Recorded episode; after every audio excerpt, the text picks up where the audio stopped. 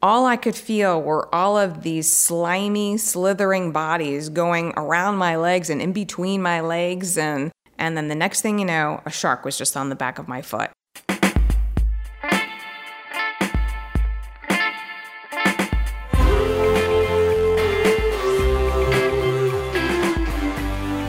From Wyoming Public Media, this is Human Nature real stories where humans and our habitat meet. I'm Caroline Ballard. This time, we'll hear about a woman who thought she'd found her purpose in life. But then, she was attacked by the very thing she believed in.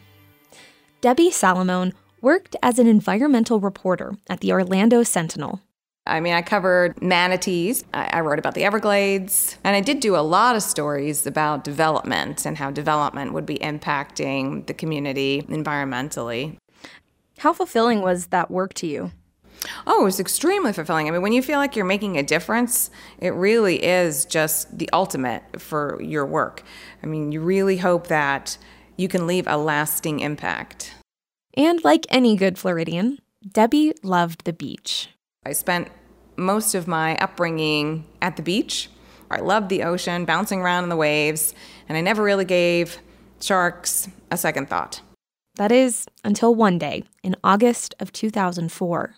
It was uh, one of those really hot, muggy, sunny summer days where you just want to get into the water. Well, I was there late in the afternoon and swimming. But in Florida, as everybody knows, an afternoon thunderstorm can roll in at any time. So it started to get a little bit cloudy and overcast. And then I could hear a little bit of thunder in the distance. And I thought, oh, okay, it's time to get out. Because you certainly don't want to get struck by lightning. So I turn around to walk toward the shore and then all of a sudden, this big fish just jumped out of the water right next to me. And as soon as I saw that fish, I thought, uh oh, that's really not a good sign. All I could feel were all of these slimy, slithering bodies going around my legs and in between my legs. And, and then the next thing you know, a shark was just on the back of my foot. I was kicking wildly to get it off, but it just bit down harder. I couldn't tell what was happening because the waves were churning up the sand and I couldn't see anything, even though I was only in waist deep water about 50 feet off the shore. I thought, oh my gosh, you know, I, I could be in the middle of this feeding frenzy. I, I don't know how many sharks are even down there. It just felt like there was all kinds of things down there going on. Uh, I just couldn't see anything. All I knew is I just wanted to get out of there.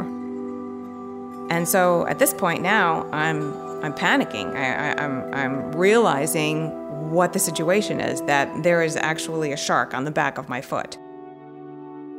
I'm screaming with my arms outstretched. It's got me, it's got me. And uh, I don't really know when it let go. I, I just couldn't tell. I thought it was back there eating my foot. So I'm trying to get to shore, but every step I take is becoming more difficult because the water's getting more shallow and I can't put any pressure on my right foot. The front of my leg is now folding over the top of my foot. And I knew something was just horribly wrong. My companion there, he grabbed me by my hands and just started dragging me through the water and then sort of picked me up and then dragged me some more. And eventually I collapsed onto the sand. And I only had the courage to look back once. I could see my foot just going in different directions. It was just completely mangled and shredded. They're just big hunks of flesh kind of hanging off. There was all this blood staining the sand and washing out with the waves. And I just, I, I, so I just looked around and I, I stared down at the sand. Unbelievably, this nurse was taking a walk and she came along and she saw all this blood and, this, and she heard the screaming and she jumped into action right away. She grabbed my beach towel and wrapped up my foot and and meanwhile now the, the storm is coming and it's it, thunder's really loud and the lightning is cracking and it's windy and and the tide's coming in so we have to keep crawling on one knee and two hands to try and get up out of the water while she's holding onto my foot keeping it elevated Eventually, the rescue workers showed up and took Debbie to the hospital. But her worries weren't over because Debbie was also a ballroom dancer, and she loved that just as much as her journalism work. I just felt like ballroom dancing was a great expression of emotion that you could just fly across the floor and be creative in the way you move and you know you could just dance with reckless abandon.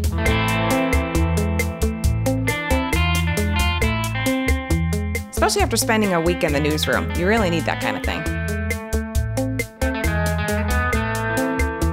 when I was in the emergency room, I really was afraid I was going to be permanently damaged. Uh, of course, I was screaming, you know, I'm a ballroom dancer, I'm a ballroom dancer, you know, please make sure you fix me right.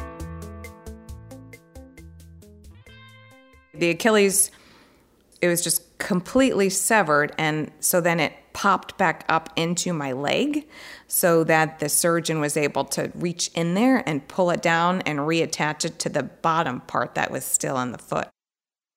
After a few days, I come home and I'm sitting on the couch now with my leg elevated in this huge bandages. And it took a long time to be able to walk.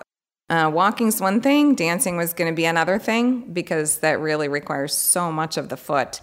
So I really was very worried all that time that I'm sitting here in the house and in my closet there are my my beautiful ballroom dance gowns and my high-heeled shoes and and I'm thinking to myself, will I ever get into those shoes and dresses again?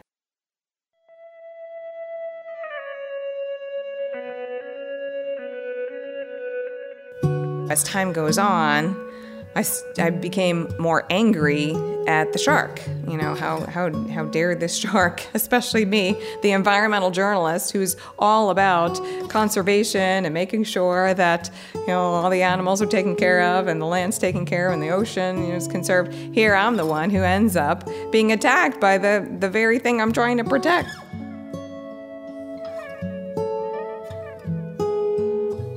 I, I, I started questioning my, my, my whole dedication to environmental conservation. And I can even remember being driven to the doctor one day and looking all around me um, at all the pavement and the roads, and and I thought to myself, you know, pavement is good. You know, pa- pavement's not so bad. And and at that point, really, if they if there was a proposal to like pave over half the ocean, I really would have been fine with that. I was so I was really frustrated and angry. I remember making plans thinking, okay, next August, on a year's anniversary of this attack, I am going to go out and eat shark steak in revenge because I'm going to be on the top of the food chain again.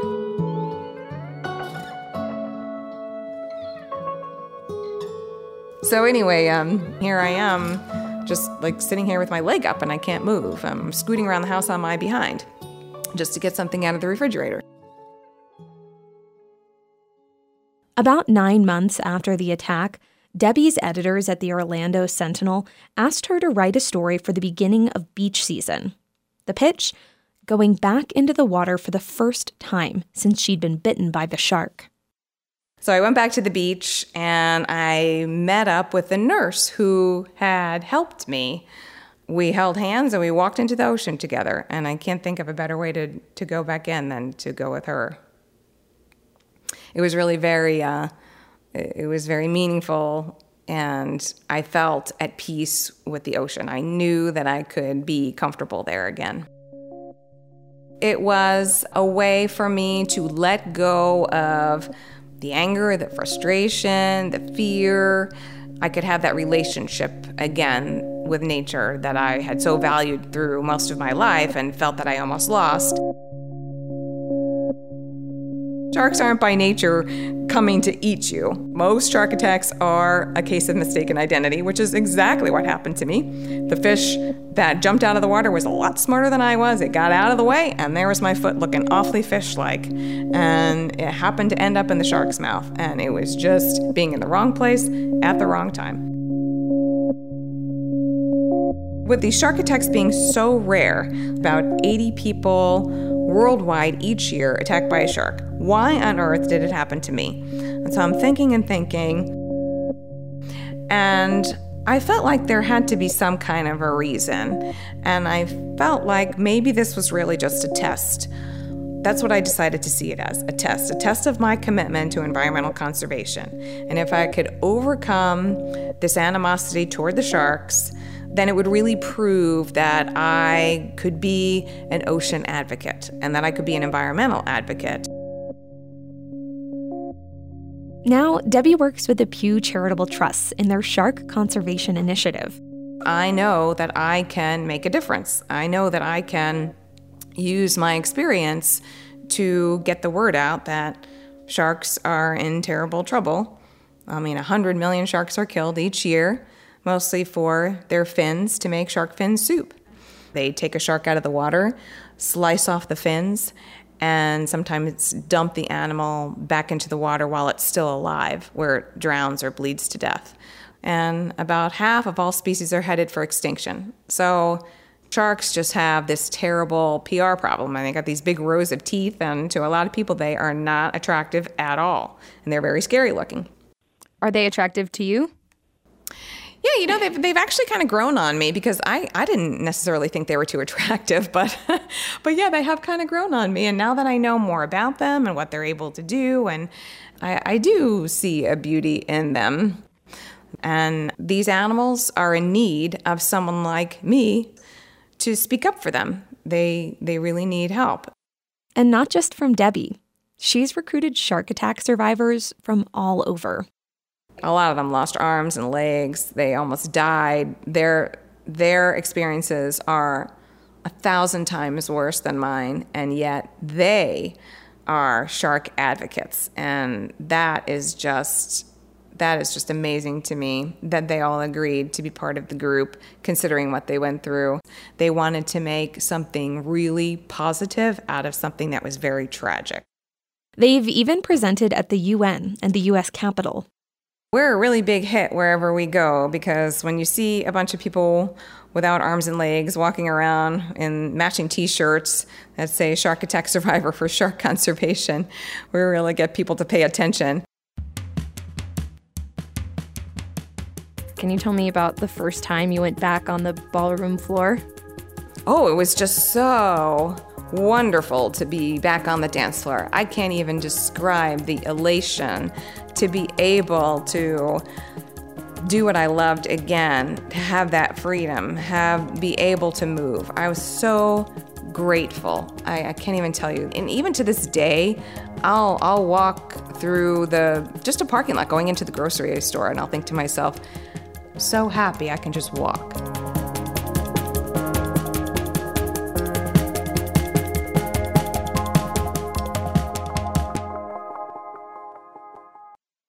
Our storyteller was Debbie Salamone. You can learn more about her work at pewtrusts.org. I'm Caroline Ballard. The show was produced by Aaron Jones, Ryan Oberhelman, Anna Rader, and Micah Schweizer. And special thanks to Amy Green from Orlando's public radio station, WMFE, for helping record this episode. Find more stories at humannaturepodcast.org. The theme song is by Caught a Ghost.